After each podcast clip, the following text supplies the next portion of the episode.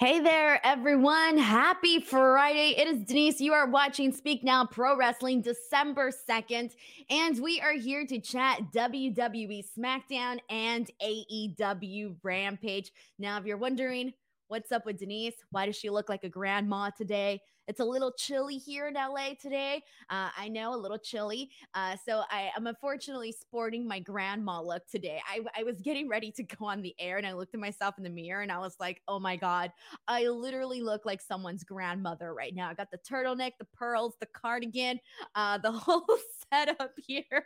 Um, but, anyways, it's a chill, super chill Friday night. I got to tell you, I got some hot I don't know if they're hot takes today, but I got a little bit of some frustrations I'm going to air uh, today on the show because there are some things that I need to get off my chest here.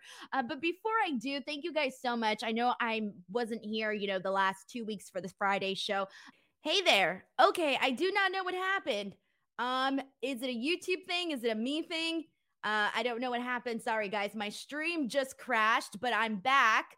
Uh, I don't know what the hell happened. I just got kicked out and I was like, what? What is happening? Okay, I'm back. I have no idea what that was. Apologies to everyone uh, who is watching the replay. And hopefully, you guys couldn't hear me screaming uh, in the background. I hope no one heard me screaming because the thing just disappeared and I was like, oh my God, what the hell happened? So I was kind of having like a mini tiny like portion of a heart attack. God, I literally said that I was going to air some grievances, get some things off my chest, and the entire stream just like randomly crashes. And let me tell you, when you are doing a solo show, uh, it is terrifying when your internet can just go out randomly because it's like, uh, who are you going to lean on to help you run the show? Also, on top of that, I can't end the stream uh, if I'm not logged on. It will keep going. So uh, hopefully it doesn't happen again. Um, I don't know if it was me. I don't know if it was StreamYard or uh, YouTube or what.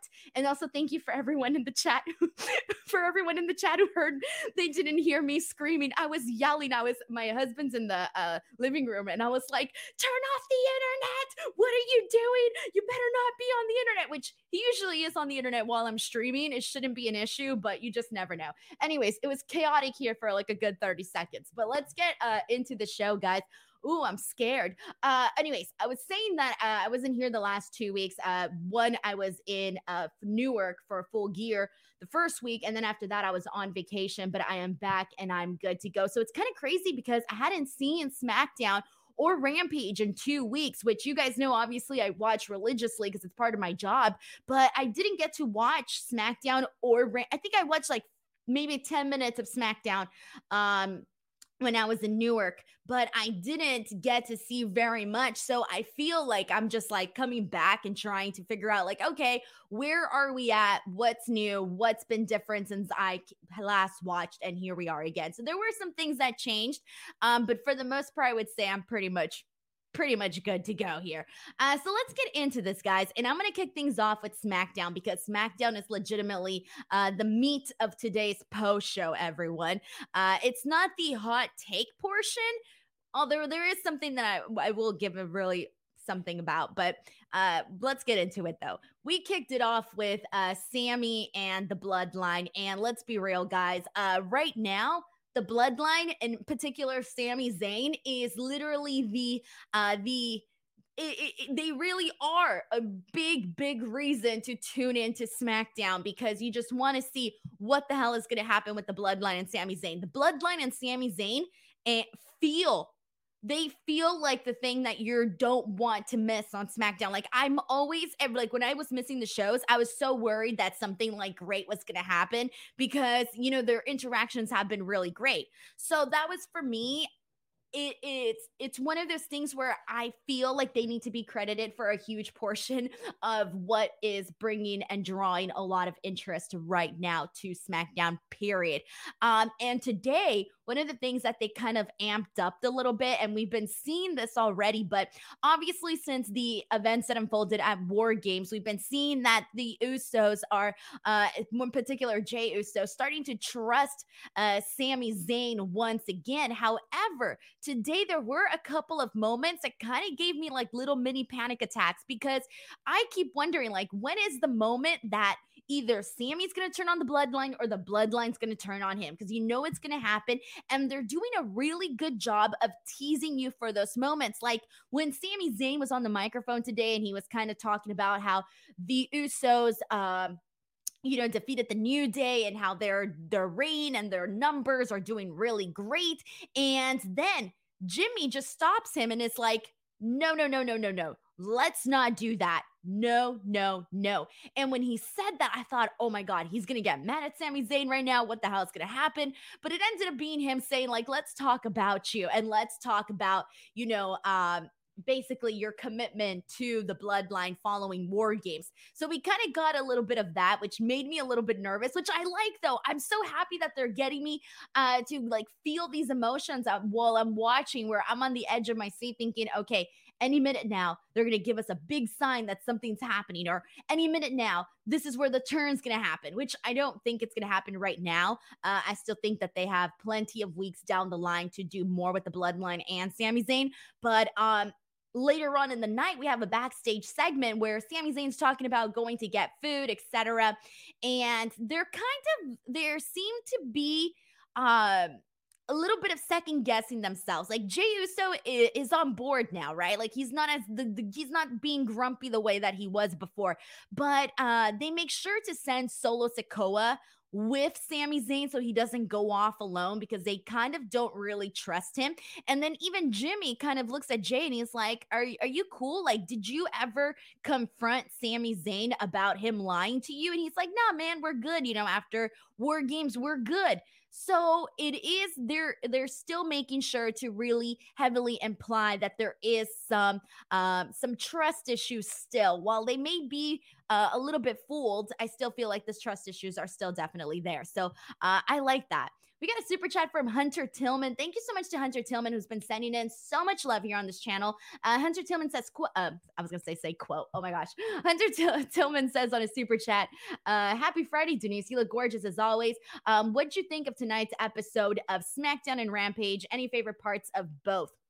So, just to highlight a little bit of um, once I go through everything, I would say my favorite part of SmackDown today was legitimately that main event. I cannot wait to talk about that main event. Even though there was one thing that I didn't agree with, um, I did love the main event period. I thought the action was just was just you know, it's what you need. It's the kind of, to me, it's the kind of wrestling, the types of matches that I want to see more of on SmackDown. And uh, we'll talk more about that later. As for Rampage, ooh, I'm to save my thoughts for Rampage once I actually get to it because I don't think I really liked anything today. So we'll talk about that. Uh, thank you so much to Hunter Tillman for sending uh, this in. And um, all right, so let's go ahead and continue on from here. Let's get into uh, the match with Sheamus and Sami Zayn. So this was a really good way to kick off SmackDown. I thought this was a really, really fun match. Um, this one was good because – it, it kind of went a while too. I don't know how long, but it went a while. But what I liked about this is that the in ring action was good, but a lot of what you've been seeing obviously with the bloodline and Sami, it's very storyline driven. Even in their matches, everything is so storyline driven. And I thought that this match here had a really good balance of the in-ring action as well as the storytelling aspect of it where you kind of had uh in the end the Usos essentially help out Sami Zayn to actually get the victory over Sheamus. And the other thing that I liked about this was that as a viewer Here's the thing when I watch Sheamus wrestle and just speaking recently, even just recently, where he's been, you know, beating the living crap out of his opponents. Every single time he gets those chops in on somebody, I'm always like, yes, give me more. Yes, like keep freaking pounding, turn his turn his chest red. I don't care. Usually I have this like violent hunger, need for violence, right? Um, but with Sami Zayn today, uh, when he was getting him with those chops, I was just kind of like, I felt sympathy. Instead of wanting to see Sheamus hurt Sami Zayn, I wanted Sami Zayn to not be in that predicament. And I can't imagine feeling sympathy for anybody else other than Sami Zayn in this situation. So it is kind of interesting to see like how much uh Sami has really just been, I don't know, I don't know, the right word is like he's just lovable, you know, you know, like he's just lovable. So, anyways, that was one of the things that I was thinking about uh, during this match here. But this was a whole lot of fun. Uh, they had some great ways to counter one another. Um, there was some really good moments in there. Sami hitting the sunset flip power bomb, uh, going in for uh he got a near fall after that. Uh, Sami hitting the white no, excuse me, Sheamus hitting the white noise, and then Sami kicking out off of that. Sheamus doing the uh, finally getting the chops in on him. Sami hitting the thunder, uh, the blue thunder bomb. I mean, it was just a lot of good stuff here. So I would say this was a really strong opener for SmackDown. I love this. This was good. Um, alrighty. And just the FYI, guys, if you are here in the chat, please don't be shy. Send in your thoughts, send in your comments. Uh, I don't bite. This is a very interactive stream. I love to hear what you guys had to say about the shows, about certain matches, etc. Uh, but let's get into Bray Wyatt. And here's the thing that I'm I'm curious because I did miss the last two weeks, so I didn't get to see much. Obviously, everything was recapped for me today in regards of what's been going down with LA Knight. But I'm curious to see how you guys are feeling feeling about Bray Wyatt because a couple of weeks ago I were I was getting some people kind of com- not complaining but kind of uh, saying that they were kind of a little bit bored with the same promos over and over from Bray Wyatt. And so I missed 2 weeks. I come back and we're back we're still seeing the same promos that we were seeing before. Um this one to me I actually I liked it. I kind of thought it was funny. I, th- I thought it was kind of hilarious because Bray Wyatt comes out and he's starting to say how everybody is so spoiled that we're always so focused on technology and that everyone has manners, right? He says that everyone has manners and that we all forget that we're wild animals and that we're all afraid to be freaks because we're just trying to fit into society. And I'm thinking to myself, does Bray Wyatt not log on to Twitter? Does Bray Wyatt not log on to Instagram or TikTok or YouTube or see any of these terrible comments that are online? Uh, he's nuts if he thinks everybody has manners. He's crazy. But obviously, we get what he was trying to say with, you know, people, I guess, uh, you know, have been criticizing. I mean, there's the whole argument of like, I mean, it's a whole thing of people saying, like, oh, this person's you know, too soft or people aren't being honest. They're afraid to get canceled and this and that. So I feel like that was the perspective that Bray Wyatt was coming from. Um, so I like this promo. I liked what he had to say, even though I did think it was a little bit funny because you can make you could kind of make fun of it.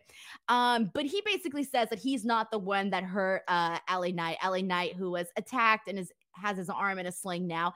And he says if it would have been him, we would have known because there would have been none of him left. Uh, later on in the show, we do get uh, Uncle Howdy uh, vignette. And we've been getting pretty much the exact same vignettes nonstop, and they change, they tweak them here and there. But this one basically just says, revel in what you are. And clearly, Bray Wyatt is trying to tell us to do the same. Um, all right, so let's see what people are saying uh, in regards to this. Uh, we got a super chat here from Hunter Tillman. Thank you so much to Hunter, who says, was it just me or was this Buffalo crowd not really hyped tonight at SmackDown? Um, I thought they were hyped for some moments, but the one that I really noticed though is during the main event was more so that they were distracted. It's not that they were not hyped because they were hyped for what was distracting them. And I guess someone on Twitter told me there was some players from the Bills or something, uh, and so the crowd was, uh, you know, they shifted their focus to that, and they were definitely reacting to that. But that was very, very freaking noticeable because uh, Ricochet and uh, Santos Escobar were going out there and really having a banger of a match. And I'm happy that this happened in the beginning and not towards the end when things even picked up more so. But even in the beginning, it was really good. And I was kind of irritated because everybody was looking that way. And it was kind of distracting to the point where I stopped watching the match to watch what the people were watching. So that was the only time that I really thought, oh, you know what, the crowd's not you know feeling this just yet. But they got into it afterwards which which definitely just calls to the good action that we were getting. Um but thank you so much to hunter tillman for also setting in uh this super chat here. Um let's see what else we got. This is from sam fines my good friend sam who says uh in regards to bray wyatt he says I like it. He's not the focus of the show main event, so he's a welcome addition uh, to the show. We got a comment here from Hari J. Ha who says Bray Wyatt stuff is now boring. It's too much dragged out. Um, Fernando says, I'm loving these promos from Bray. I'm very intrigued and I'm on the edge of my seat for what comes next. Um, Biatch B Tripping says, I think they have a clear vision of where his character goes in six months to a year. But as, but as a fan waiting for so long, it's a tough pill to swallow. But we want to see some action. And I get what you mean because they may have like the long term vision already there, but there's also all the details that have to come each and every single week. And those things kind of seem like they may not be fully ironed out just yet because it kind of feels like we're in this holding pattern. Like we're we're in this holding phase right now where I feel like where they're holding off on Bray Wyatt, like it's just stewing until it finally, you know, explodes, becomes something. Uh, so right now, like it's intriguing to listen to Bray Wyatt and intriguing to hear what he's gonna say, but a lot of it is really the same thing, just a little bit of different words. So, so yeah. I think I want to see some. I'm ready for some new stuff. But like I said, I went two weeks without watching SmackDown. I come back and it's kind of the same thing with Bray Wyatt. So I didn't really miss too much, really. Um, Sam Fine says I popped for the name Biatch Be Chirping. I did too, but I was like, Denise, you gotta be professional, okay? Like you gotta be professional. Um, but yeah, I low key popped for the name too. Biatch Be Tripping. That's a good name, man. Uh, shout out to the Twitch, uh, to the Twitch peeps over here. I don't want to steal Twitch homies because that's Brian's thing. So um, I'll I'll say peeps. I don't I don't want to steal his thing. You know. Um. All right. Moving on from this, we got some stuff, some good, some pretty interesting stuff that we're going to talk about for the women's uh, portion of this. And the number one thing that we've been talking about in past shows about SmackDown, and in particular the women's division, is that it does feel like it's slim pickings. It does feel like they need to bring more women, like they need to build up more women.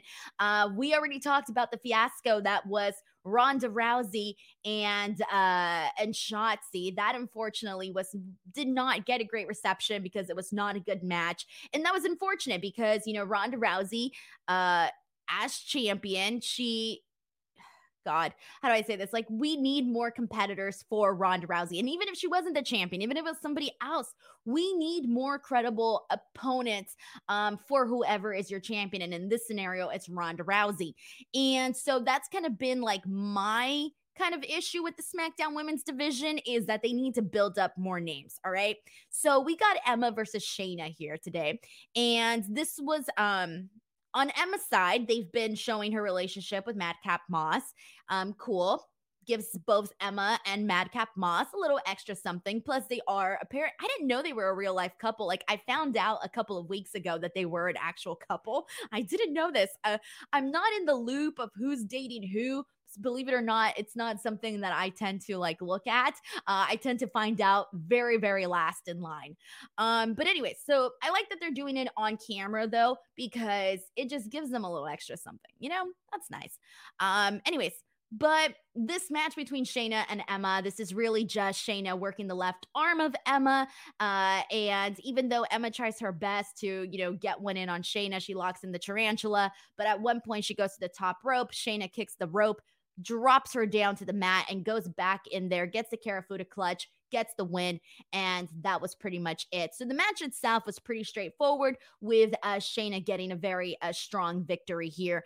Um, but what we need to talk about is what happened afterwards because she continues to attack on Emma and instead Shotzi runs out. So Shotzi runs out and I feel bad, you know, going back to Hunter Tillman's uh super chat about the crowd tonight. I felt bad because when Shotzi came out, there was no reaction uh, whatsoever to Shotzi coming out here. So that was a little bit of a bummer there. Uh, so she runs down and uh, tries to help out Emma.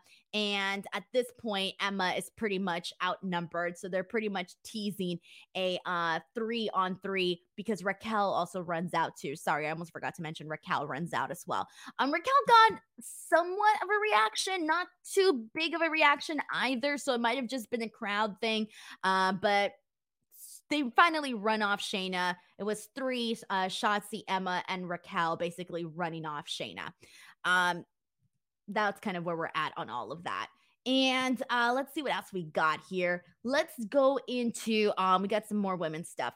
We got the Lacey Evans video. So Lacey Evans, man, she's had an interesting return uh, since coming back after she had a baby. Um, the last couple of months for Lacey Evans since her return have been a little bit, I don't know, I would say undecided. I feel like undecided is the right word to use here because if you guys remember, she was going out there and she was doing these uh promos where she was talking about her her life and how hard it was and I was liking these. I was a fan. But then they kept going and they kept going. And then so you're having, you know, her go out there. She's talking about her hard upbringing. And I remember one of the things that I was saying on the show was I can't boo somebody who's had such a terrible, hard upbringing. Like, what? I can't boo her. But then she was like, it kind of started off like she was going to be a baby face. And then they kind of turned her into a heel off of that. So it was really, really strange, right? Like you couldn't really decide like what was really happening with Lacey Evans. And then even then, so she comes back, she's a heel, but they don't really do much with her. Like there's not much to even say that happened after those promos. And then we kind of just weren't seeing her for a bit. And today they play this new video. It looks like Lacey Evans is being repackaged once again. Once again, they're trying something else with Lacey Evans. Oh, and on top of this, I should mention too, when it goes back to Undecided, if you guys don't remember, she was being bounced around from roster to roster. One week she was on Raw, the next it was SmackDown, the next it was Raw. Oh, she's back on SmackDown. That was obviously a couple months ago, but uh, so it's been very like they don't, they haven't stuck to something with Lacey Evans. And it's, you know, Lacey Lacey Evans to me is somebody that I feel that they could package her up to be something really cool. Like to me, they should probably do something like uh, you know, a Wonder Woman type of character. Like, given her background with the Marines and just everything that she does, I feel it's really easy to sell Lacey Evans, but for some reason, it just hasn't clicked. It hasn't clicked. So, anyway, so she's doing this um vignette, and this is basically just her uh as a Marine training.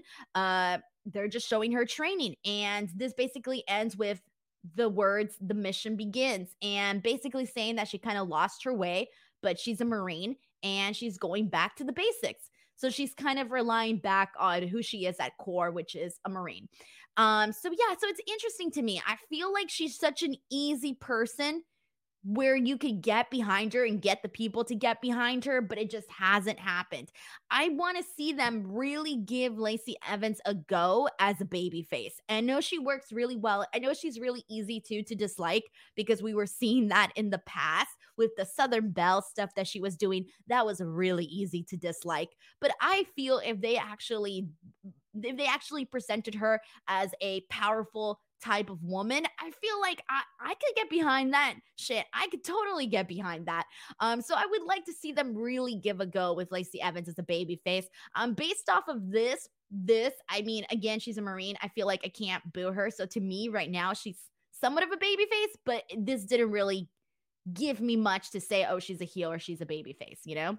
Um, but yeah, they definitely need to stick to something uh, in regards to uh, Lacey Evans. A lot of people are just saying they don't know what to do with Lacey. And uh, yeah, it's very true. It's very, very true. Uh, Leighton Illustrious says, uh, just make her uh Sonya from Mortal from Mortal Kombat. I don't know Sonya from Mortal Kombat, but it sounds cool. So I'll go with that. um, based on you saying that, I feel like that's good. Uh, Twitch Face 4 says it should make her smart, sexy, and powerful, which she already has, you know? And it's like, come on. I feel like if you because of her background with the Marines, because of you know that hardship that she had, uh, she has a great look. You know, uh, I really do think that they can really do something with Lacey. It's just a matter of finding something that fits her and stick with it stick with it. Um, consistency, y'all. Consistency. Um, I want to jump into uh, the next women's segment. So I'm going to skip Gunther and Kofi Kingston, and then I'll come back to that since we're already talking about the women. I might as well keep it there. Um, damage control. We have damage control out there. Uh, Bayley's running her mouth ab- about Becky Lynch. The crowd starts cheering for Becky Lynch. She gets pissed and she tells the crowd to shut the hell up because Becky ain't even here. She's interrupted by Liv Morgan. And, um, yeah, we had a lot of attacks today. A lot of attacks today. So uh Liv Morgan comes out and she just Liv Morgan for the last couple of weeks has been on this like I don't know, she's had like a death wish because she's been just more violent and she's been I was saying edgy. This time she comes out and she doesn't care that it's 3 on 1, so she goes she runs right into damage control and she just starts fighting all these girls. And obviously, she's outnumbered. So they get the best of Liv Morgan and as she's basically getting her butt whooped by damage control, we get the return of Tegan Nox, ladies and gentlemen. Tegan Nox is back. Uh, I know there had been rumors and speculations that Tegan Nox would be one of the people that Triple H would be back.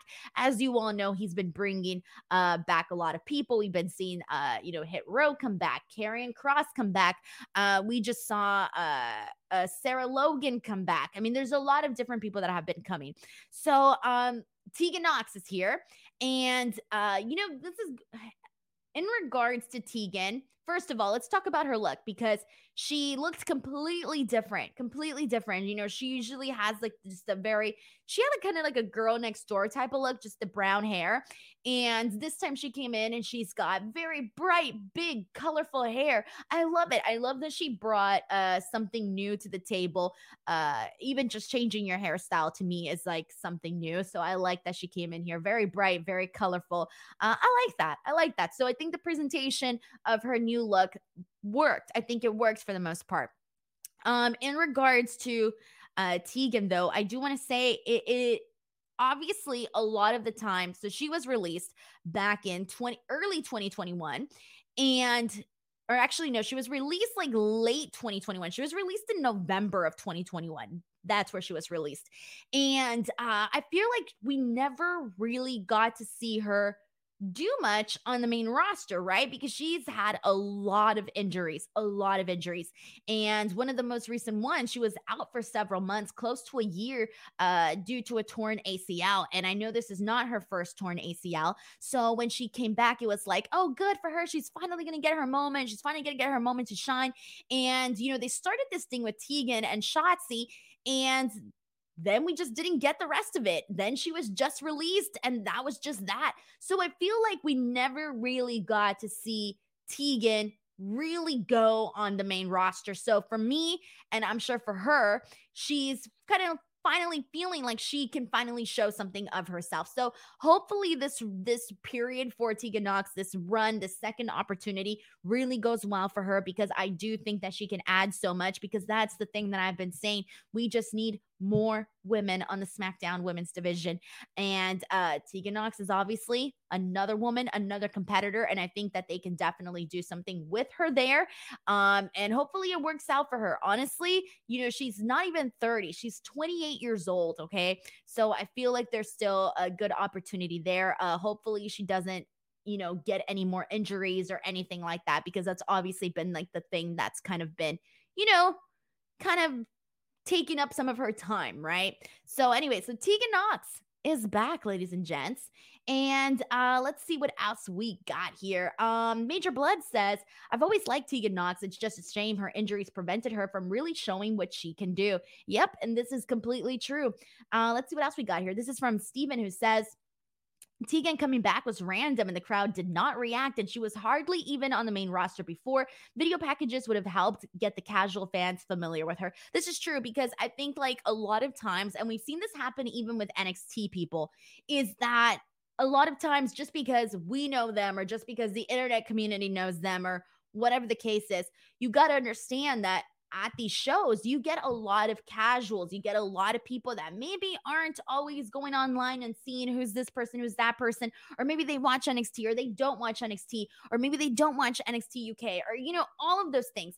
And I've been noticing that a lot where they bring certain people in and they don't really get the reaction that you might be expecting. And it may be a crowd thing, or it may just be like a, you know, this person really wasn't that known.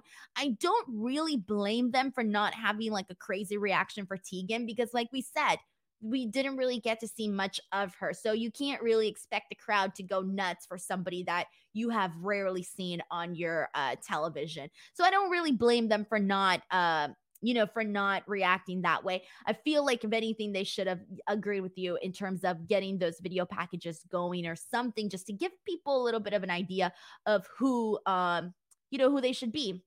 Um, all right. And Jeremy says, damn, Denise, he makes 30 sound like that's old. I'm 30. I'm 30. Let's not talk about it. I don't want to bring it up. All right. And I'm running out, guys. I'm running out of time. My birthday's in what?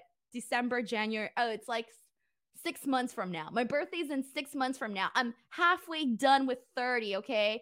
I don't even want to think about it. I'm depressed. Okay.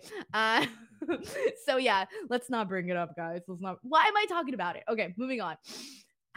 I don't take aging very well. All right. Uh, let's get into uh let's rewind and go back to Gunther and Kofi Kingston. So um Kofi Kingston has officially in- announced that he's going to be in the Royal Rumble. We are like over, I think I put 56 or 57 days away from the Rumble. There's still two months, guys. And Kofi Kingston already announced himself as a participant in the Royal Rumble. This felt very random. I didn't, obviously, I want to see Kofi Kingston in the Rumble. Obviously, but I just felt like it was too soon. Or am I wrong here? I don't know. Was it too early? because I'm just not thinking right now about the Royal Rumble. Like, I still feel like it's months away, even though it's literally two months away. I don't know if it kind of felt like a little bit, just a tad bit early, but whatever. That's just me nitpicking. Um, Kofi Kingston officially announces he's in the Rumble. Cool. And I'm going to probably wait like once we get closer, but in January, in January, I'm going to start manifesting. All right, everyone. I'm going to start manifesting that they bring back that golden cage with the little balls inside. They have the little numbers um, because I really, really miss when they used to do the little thing. They used to spin the damn wheel. You used to go inside, get the ball, find out your number. And it was just extra fun. And I really, really hope that they bring it back. Okay. Um, so in January, I'm going to start manifesting this. And we got a bunch of people saying start manifesting now. Um, yeah, I probably should start manifesting that. But that was great. I agree with everybody here who's saying that was great. I always talk about it because to me it was just so memorable. But um, anyways, Gunther versus Kofi Kingston. This was a really fun one too. Um, they had a lot of really good matches today on SmackDown. Um, Gunther is pretty much literally about to take out Kofi Kingston when all of a sudden Braun's music hits. Braun Strowman comes out and then he basically runs in there and attacks uh uh Giovanni Vinci and uh and Lud- Ludwig Ludwig Kaiser. And so they go at it on the outside. And this basically, there was a moment where I thought, holy shit, what if Kofi Kingston actually defeats Gunther here? Because he uh he hits the SOS on Gunther. And I'm thinking this is it, right? I'm like, oh my God, this is it. What is gonna happen? Um, but it wasn't it. Uh, Gunther definitely kicked out of that. And then they had a little bit of more of a good back and forth between both guys. And Gunther finally uh, wins. He does a new finisher, which is he's calling the last symphony. And uh, he gets the win. So this was good, guys. I thought the action was good, and I thought they did a good job of kind of tricking me when Braun Strowman came out, where I thought that okay, he's definitely going to cost the match for Gunther right now, uh, and I had a tiny moment of panic, which I really shouldn't have, but clearly I'm just panicking left and right. Uh, but this was good stuff, and we'll talk more about Gunther later on. We got a super chat here from Sheldon Jackson. Thank you so much to Sheldon, who says it's hard to say considering that there are no premium live events until Royal Rumble, so might as well start now with entrance to the Rumble. Here's the thing, though, about me, or and I don't know how you guys feel, so let me know in the chat. I want to be surprised. I don't want to know like 20 of the participants heading into the Rumble. I kind of don't. I, I I mean, like if that day, like if they do like a couple of guys where they're like, oh, you know, I want to. I'm okay with knowing maybe like five to ten guys that are going to be in the Rumble, but I don't like to know everybody that's going to be in the Rumble. Where I don't want to go in there and be like, oh, I know that five spots are left because I don't know who five people, the five people that are, aren't in it.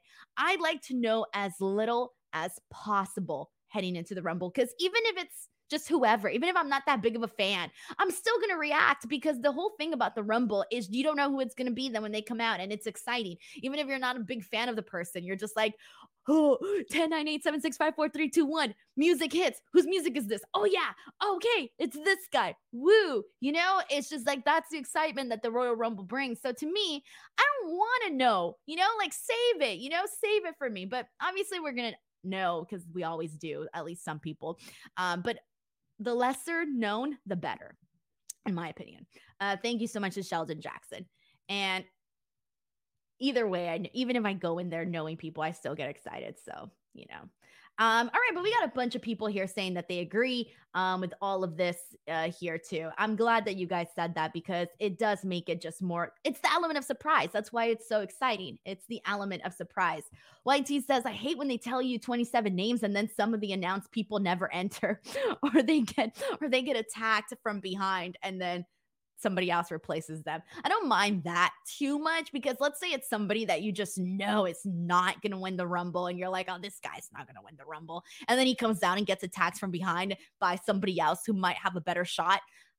I'm okay with that. And also I do like like the nostalgia acts that come out. Like I do pop for those cuz that's I I like a mixture in my rumble. Like to me, I like to see obviously a group of guys that I legitimately think have a chance at winning.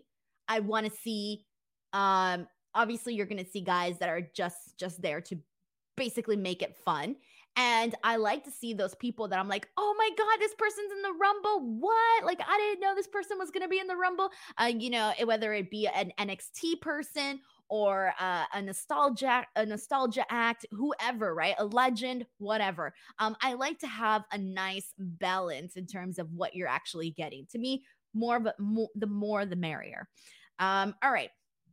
And uh, let's go ahead and continue on from here. Uh, let's get into um, quick. Let's talk about the Karrion Kross promo.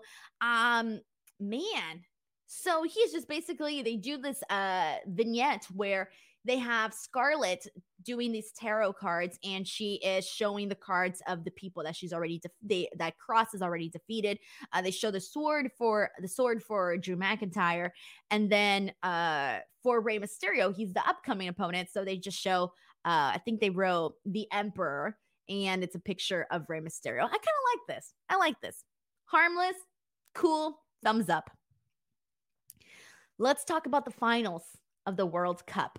So, unfortunately, I missed a lot of this tournament, but I'm glad I didn't miss this main event, guys. I'm really glad I didn't miss this main event because this was really good stuff. This is what I want to see more of on my SmackDown. I don't know why I'm calling it my SmackDown, but on SmackDown, on my television, when I tune in every Friday night, occasionally, um, I want to see more of this more of this with Santos Escobar and Ricochet in the finals here for the World Cup, with obviously the winner going on, not just getting the World Cup trophy, but also going on to um, face Gunther for the Intercontinental Championship. Okay damn, this was good. So this basically started off with Ricochet kind of being a little bit distracted by Legado del Fantasma because you know uh, they were on the outside. Um, they get involved and the referee catches this, so he basically kicks them out. So they're gone from this, and this is when the action really picks up. We see a lot of great stuff. We see an awesome dive from Santos Escobar to Ricochet, just like perfect, man. Like they pl- replayed it a couple of times, and every time it kind of got a little bit better and better, which was good. Um, I mentioned that the crowd did get a little bit distracted by something that was going on, and again, someone on Twitter said it was a player. Um, there was a moment where they both did a cr- double crossbody. They were both down on the mat. Um, there was a cool spot where uh, Ricochet runs from one side to the other side and lands on top of the barricade. He's like balancing himself on the barricade, which was really cool. And then it gets even better because then Santos joins him. And so they're both on the barricade. And then Santos hits a Hurricanrana off the barricade. So that was probably one of my favorite spots of the actual match. It was very, very cool. Uh, it's an area of the ring, uh, excuse me, an area of like the ring setup that you don't really get to see uh, you don't really get to see used often. So I thought that was really good too. Um, uh, Ricochet gets Santos Escobar with like a bunch of uh, strikes. He hits a moonsault. He goes for a shooting star press. Santos gets his knees up. And at that point, I'm thinking, like, okay, I think I know where this is going. I was wrong. Uh, Ricochet finally hits some more strikes. And then afterwards, he hits the 630. And once he hit the 630, and I saw that Santos' knees weren't up, I knew it. I knew that it was done. And uh, Ricochet wins this match. Now, I'm going to start off by saying that I thought this match was freaking great, phenomenal. I already said that. With that being said, guys, I think Ricochet was the wrong guy to win this match. All right. I did not, I thought he did phenomenal. He was great awesome. I'm going to be looking forward to Ricochet and Gunther, but I do think he was the wrong guy to win this match. And the reason for that is, first of all, we've seen Gunther and Ricochet. We've seen Ricochet with the title. We've seen all of that. We're familiar with it. Um, we kind of know what we're going to get already a little bit, you know, from that, unless they drastically change things, we pretty much know what we're going to get. I think that it was the wrong move to have Santos Escobar lose this because obviously legado del fantasma is a new act to uh smackdown a new act to the main to the main roster and this to me like i had been saying since like they first announced this tournament we were on here talking about predictions like santos to me was the guy to win because it's like you finally get to propel somebody onto the next level like come on we need to you know be, be making more stars and whatnot and santos escobar with Legado, I think is just such a cool presentation of the entire group. And so I feel this would have been more beneficial. This would have meant a lot more had Santos Escobar won. And I get it. I get some people are going to be like, oh, well, they don't want to do the heel on heel dynamic type of thing. I don't care. I really don't care. I don't think that would have been an issue for me. I think that would have been totally freaking fine. I don't care seeing the heel on heel dynamic with Gunther and Santos Escobar. I really think that could have been the, I think that should have been the way to go. Um Ricochet did a phenomenal job, but again, seen it, been there, done that. Coulda, woulda, shoulda. Um Santos Escobar should have won this match. Um, all right, let's see what people are saying. This is from Raphael who says, Ricochet versus Santos Escobar. That was an awesome match. M. Durrett says agreed. I would have loved to see Santos win. Um, I completely agree. And uh, we got, let's see, this is from CRS Uno who says, I love that Ricochet is finally getting some time. That man is a beast and deserves to show it on the main roster. Um, we got Mr. G Bot who says, I see why they didn't want heel versus heel, but personally, I would have wanted Santos to win as well. We got more people saying, uh, James Jones here says it would have been sweeter if it would have been Santos. The amount of people here that would have preferred Santos, and this is not a knock on Ricochet. Like, I want to make sure that that is clear. It's not a knock on Ricochet whatsoever because the dude's freaking exciting and you know they're going to have have a fun match, but it's just would have been a bigger deal, I think, had Santos Escobar. He would have gotten, I think, a lot more from it because he hasn't been in that spot yet. So now it's for me, I'm like, where do you go with Santos from here?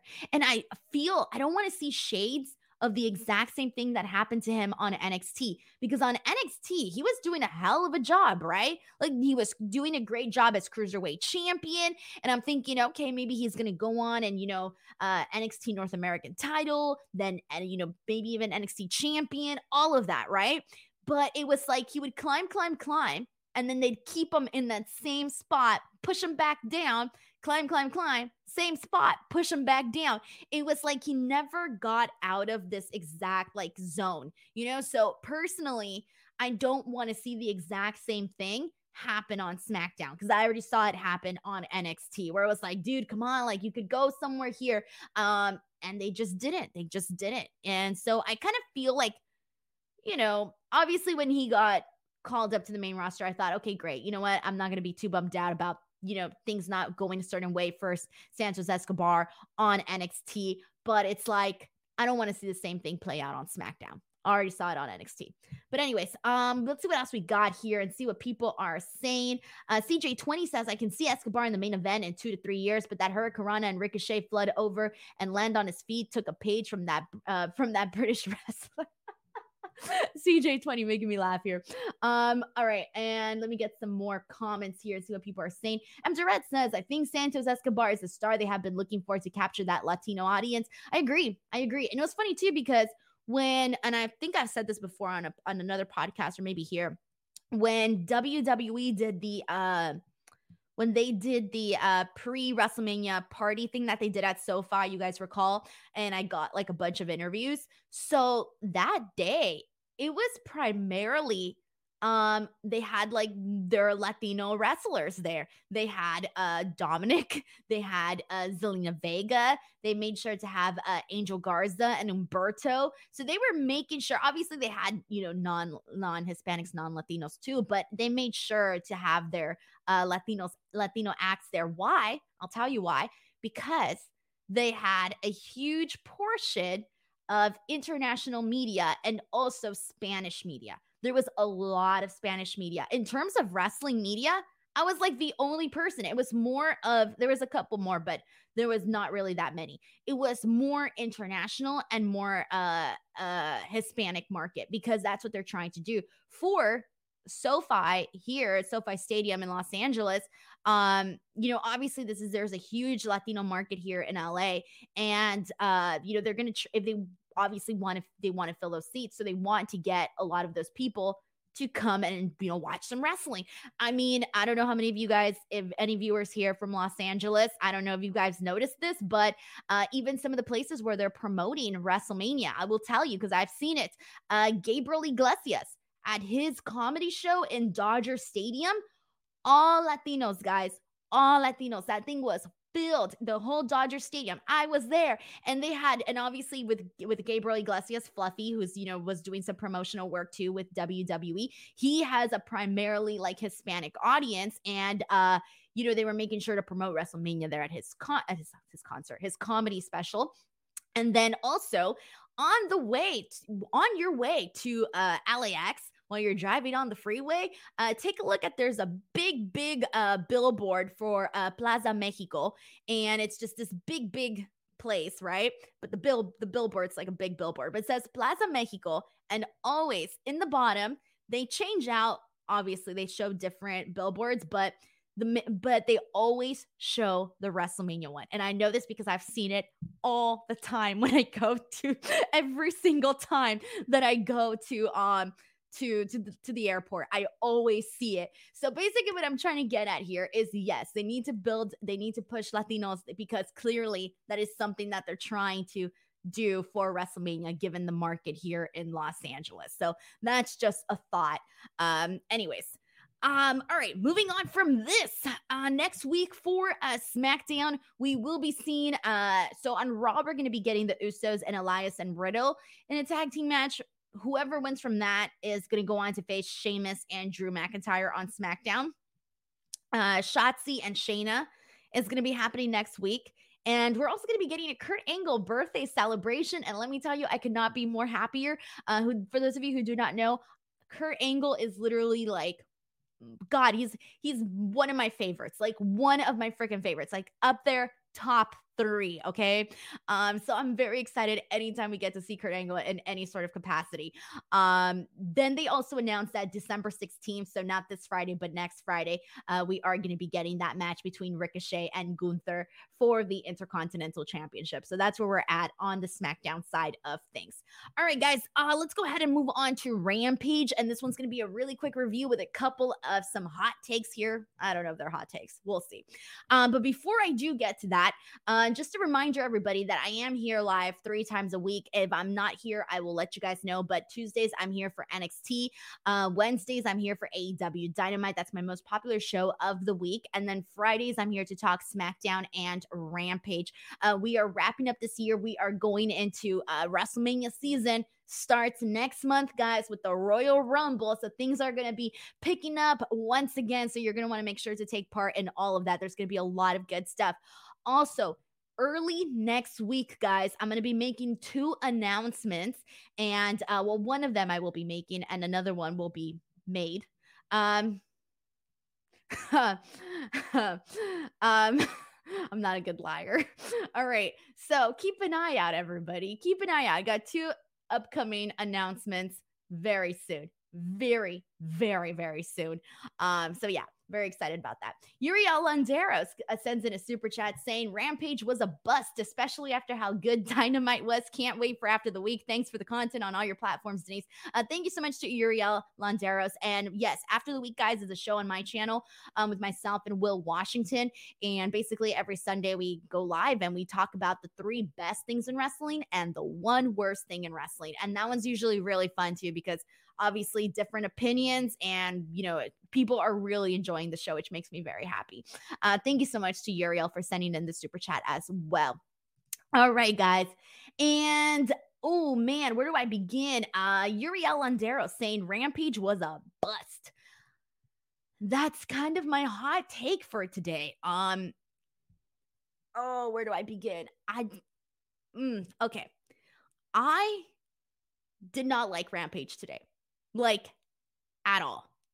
Like at all, guys. When you if you like I'm looking at my notes, right? And obviously, I have everything run down of what actually happened and things that occurred. If you were just to tell me right now, Denise, off the top of your head, what did you like from Rampage? It would just be like nothing. Nothing would be popping out of my head right now because I kind of just kind of felt bad, guys. Like, there was a point where I remember doing these shows, and it was like I would sit here and sit through a two hour SmackDown that nothing happened. And then I would be like, okay, good. We have a you know, we would do primarily a Rampage review because there was a lot happening on the show. And I miss those days. I miss those days. I don't feel like we're getting those right now. Um, today, I didn't think there was anything that was really noteworthy in terms of I didn't really have to stay an extra hour to watch Rampage. I could have probably skipped it and just read the results somewhere or just scrolled down my Twitter feed or something. And this was this is very unfortunate because I want I want to be interested in Rampage. But unfortunately, when there are stuff that I'm not interested happening on the show, it just feels very, very throwaway. It feels almost like um now I've sat through episodes of Dark and Dark Elevation and there's there have been some rough ones, okay? There have been some rough ones live. And today's Rampage to me kind of felt a little bit like a dark or a dark elevation in some aspects. So, um I'm gonna go ahead and break it down. And there, don't get me wrong, there were some segments and also some announcements that I really, really enjoyed and I was very happy about. But the matches, there was not anything here that I can say, man, I really liked this. We're gonna kick it off with Darby and Cole Carter. So, uh, first of all, Sling sucks because Sling is the app that I use. And if you've been on my post shows before, you've heard me talk crap about Sling, but before, Sling's terrible. They were like, You're live. You're watching the live feed. And I'm like, No, I'm not. I'm watching Star Wars. Where is Rampage? Well, I have to refresh, apparently. And so I missed the beginning portion of Darby and Cole Carter. But by the time I went in, which was 30 seconds, maybe 45 seconds after the match had started. Um, Cole Carter was the one basically getting the best of Darby Allin. Now, this was a little bit rough for me because I just, throughout this match, I couldn't buy it, you know? I just couldn't buy it. I couldn't buy Cole Carter on offense here for Darby Allin. I couldn't buy it. And so it I really struggled to get into this match where it was kind of where I was just sitting there and I was just thinking, all right, when's Darby to hit the coffin drop? When's Darby to win this match? All right, hits the coffin drop, wins this match. I just couldn't buy Cole Carter and Darby here. And that's the thing though, like I feel man, I don't know how to say this. I just want to see matches to me that kind of means something a little bit more. And I, I feel bad too because I want obviously you want to see, you know, young guys like Cole Carter get these opportunities too. And that's great. You want to see that. But I just didn't really feel like my interest was really there for it. So unfortunately, I was out on this one. Um, and it kind of set the tone a little bit for how I felt for the rest of the night. Um, we got Keith Lee and Shane Taylor backstage. Uh, so there was a lot too in terms of building to and I say building because that's just the word to use, but they're uh, setting up for Final Battle, which is happening on December 10th. And there's only been a couple of matches announced so far. So today we got a couple more matches that were announced, some really good ones too, honestly. Um, so Keith Lee is backstage and he's about to be doing an interview with Renee, but instead Shane Taylor comes out and obviously they used to team before in the past. And so he basically tells Keith Lee, like, what the hell is up with you? And, you know, leaving people. And so he definitely still has some beef with Keith Lee. So instead they decide that they're going to do uh Shane, uh Shane Taylor and JD Griffey versus Keith Lee and Swerve Strickland at Ring of Honor's final battle on December 10th. So this was really just to make that match happen. So that should be pretty good. And That should be fun. Happy to see Shane Taylor get this opportunity to appear on AEW. Uh, anytime you get to see anybody, you know, get to appear on AEW, it's pretty cool because it's like, you know, another step for them in their career and whatnot. And I think Shane Taylor was a little bit um, unexpected as well, too. Um, the acclaimed and Renee. So they go out there. Um, the acclaimed is basically talking about how, first of all, rewind. Max Caster had some really great lines today on his uh, rap.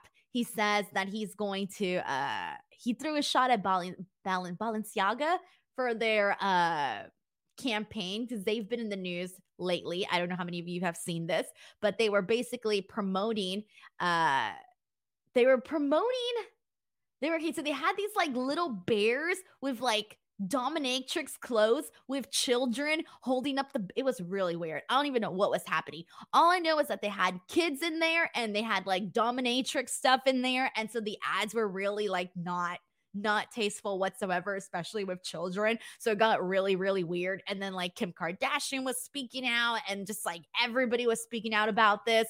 Uh, so they had to obviously apologize for that. So that was something that he mentioned there too. Um, there was a funny line when he says, We stay winning like Americans in World Cup. I was like, Ooh, you know that's gonna hurt some people. So that was some good lines there. But they basically come out and they say, you know what? We're gonna we're gonna fight the best. We're gonna be the best. We are the best tag teams etc the guns come out. They say the exact same thing. They say they're the best in the world. Then jeff jarrett sanjay dutt lethal satnam singh they all come out then FTR comes out, and this basically leads to FTR and the acclaim shaking hands and basically settling that there's going to be a match between them. It is later on announced that that match between FTR and the acclaimed is going to be happening next week. So I'm glad that we're getting that match. Uh, FTR versus the acclaimed. I'm looking forward to it. Uh, but this was just really a lot was happening to kind of get to this to get to this match. It was we had a bunch of like this person's coming out, this person's coming out, and this is all leading to this match. I think they could have simplified it a little bit more just so that we can make FTR and the acclaimed without all of this extra stuff. So there was just a lot happening here. It was an appetizer platter. Um finally we get Lethal and Jarrett versus Private Party. And um this was really a nothing match, guys. Like nothing. Nothing oh my God. and you guys know this. I'm a fan. Like, I'm a fan of all these guys. I'm a fan of Lethal. I'm a fan of Jarrett. I'm a fan of Private Party. But this was really just some eh, some very quick stuff. Jay Lethal and uh, Jeff Jarrett get the win, but the match itself, there wasn't anything to actually even speak on, which is unfortunate, really, honestly. I feel really bad about that. But thankfully, everybody here is putting over the acclaimed versus FTR because they know it's going to be good. I think it's going to be good. Plus, you want to see the acclaimed have these, you know, hard hitting battles, especially as tag team champions, because, you know, they got very over with their with their personalities. Now I kind of want to see them get over, but with the in ring side of it, you know, and obviously they're good. So you're going to want to see that. You know, we've seen that already with Swerve in Our Glory and what they did with them. That was great. But now I want to see them do, you know, different stuff with teams like FTR, who is considered, you know, one of the top teams, period. All right. Um, we got another backstage interview with Saraya and Renee, but this one, um, they've done a couple of interviews now. Uh, I like these because Saraya seems very, very, very comfortable with Renee, and she uh tends to open up a lot, which is nice. Uh, so I do like how they always do kind of like the best friend thing with Saraya and Renee. And this was really her just talking about, you know, this was her first interview following uh, her first match back in pro wrestling. So she's talking about, you know, her brother being in the crowd and just like how much this meant to her and to her family. And then she talks about the uh, the women's division and how they did so well at full gear. And so that was pretty much the gist of Saraya and Renee. And we know, I think it was they announced for next week, we're going to be getting Jamie Hayter and Tony Schiavone uh, doing their sit down interviews. Since that was announced, that was made on Dynamite. Um, we got Athena versus Danny Mo, and this one to me was the one that felt very, very like dark, dark elevation because um, when I, you know, when I was watching the tapings for Dark, Dark, Dark, and Dark Elevation, it was very very predictable. Like you knew exactly what was going to happen. You knew what kind of matches you were going to be getting. And this to me could have easily been on either show and I wouldn't have known the difference. Um, Athena gets the win here, but this was pretty much just her squashing Danny Moe, and that was it. So it just kind of feels you know, a little bit redundant. So Athena obviously was showing a, a, lot more of that heel work, that heel character, which was great. But I didn't really get anything much from this match. And also, um, I do like Danny Moe too. I've gotten to call her matches at Mission Pro, so I definitely have seen her, uh, you know, go. Um, but again, there wasn't really anything to really grab a hold of in this match between Athena and Danny Moe, aside from just, you know, Athena's uh, character and whatnot. But there wasn't much else for me on this one, guys. Man, and I feel bad too because it's like, oof, you know, uh, yeah, there wasn't one match here tonight that really won me over. Um, let's get into Juice Robinson. Juice Robinson, this is good. This is good. All right, we got some good stuff here. We got some good stuff. All right. Uh, Juice Robinson uh, issues a challenge to your Ring of Honor TV champion Samoa Joe for final battle. And uh looks like it's gonna be happening. Juice Robinson, Samoa Joe, final battle. Thumbs up. Good stuff. Okay. Thank you. Uh, we last saw Juice Robinson on Dynamite against Jon Moxley. That was an okay match. I thought it was okay. It was okay. Um, they also announced uh, Samoa Joe versus Darby Allin taking place next week on Dynamite. Now, that match I'm really freaking excited for. And that's going to be for the TNT Championship. And that was the thing that I was most happy about today on Dynamite on Rampage when they announced this match because I'm really looking forward to Samoa Joe and Darby Allin. That one's going to be good. All right, main event time. Orange Cassidy, QT Marshall. This was a lumberjack match. Uh, this was funny too because you really had uh you had uh best friends and Danhausen, and they're all dressed like scary hipsters coming out with axes and stuff. So it was really cute to see. I don't know if cute's the right word, but uh, it was really funny to kind of see just like the oddball interactions and whatnot. So that was fun. Um, this is pretty much what you expect from a lumberjack match, guys. Just a a hot mess a hot mess. Uh, Orange Cassidy gets the win. He hits the beach break. And then following this, we see the House of Black come out. The House of Black comes out um, after the, the lights are dimmed low. They come out and attack everybody and everything, which is what they had done when they returned to AEW um, on Dynamite. So they're continuing that. So they're basically just running havoc across the roster. They don't care who you are, what your story is they're coming after you. So I did like that we ended on a on a pretty good note with the House of Black just coming out there and running rampage on everybody. So that was a good note to end on uh for Rampage today. But that was it, guys. Man. Man, that was it. M. Caspito says lumberjacks, Denise, not scary hipsters. Oh, they Danhausen looked like a hairy, scare Harry, scary hipster. Go back and look at that picture. He looked like a scary hipster. It's exactly what they look like. um, yeah, guys, man. Uh, let's see what people are saying. Uh, send in your thoughts on Rampage. Pull some up here. Uh, Keith Duran says Athena is awesome. This needed to be progressed to Rampage. Um, Hari says poor private party. They are always getting buried. Yeah, I wasn't really expecting that from them. Like early on in their uh, early on for AW, like they seemed like they were going to be uh, you know, a top a top team. Um, I wouldn't say they're a top team right now. They're an entertaining team, but they're not a top team right now. Um, so yeah, that's kind of where we're at with all of that. And uh, that's it, guys. That was Rampage. That was WWE SmackDown. Uh, I hope you guys had a good time enjoying um, Friday night here with me. Uh, I have a good time on these shows all the time because I love I just love chatting wrestling. So anytime you guys come in here, every time you guys come in here, I'm like, oh my god, thank God, because I thought I was gonna be lonely. Like I always freak out because I'm like, who's like, what are you guys doing on a Friday night? Like, what is happening out there? Um, so I'm very thankful to each and every single one of you guys that tune in to each and every single show. You have no idea how much that means to me. Uh, please, at any point, uh, tweet about the show, uh, tag me. I do look at all of that stuff. I'm constantly on social social media. Um, I have a very disgusting addiction to social media. Uh, so please uh, spread the word about the show. It really helps me out a whole lot. On top of that, uh, F4W Online is almost at 100K here on YouTube. So if you haven't subscribed yet, I'm pretty sure most of you guys are, but if you're that one person who hasn't yet, make sure you do so.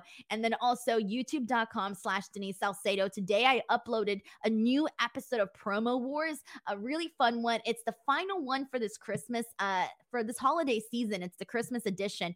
Uh, please go check that one out and leave a comment because uh basically our sponsors for that for that series they'll keep coming back as long as we keep getting views and as long as people keep coming in to tune into the show. So uh, I make money only if people actually enjoy these shows. So if the sponsor stays happy, they'll keep coming back. So make sure you guys go check out that video. On top of that, uh, I also have a brand new interview with Joe Hendry of Impact Wrestling that is also up on my channel. And then tomorrow, tomorrow, um, I'm thinking about dropping maybe one or two interviews. And for those of you who are Bellator fans, MMA fans, I do got some um, fun interviews coming up, and I'm probably going to drop those tomorrow. Uh, we'll see. I'm still trying to figure out the schedule. But other than that, um, guys, have an awesome weekend, and I will see you next week here on F4W Online for Tuesday's NXT review. Have a great weekend, everyone. Bye.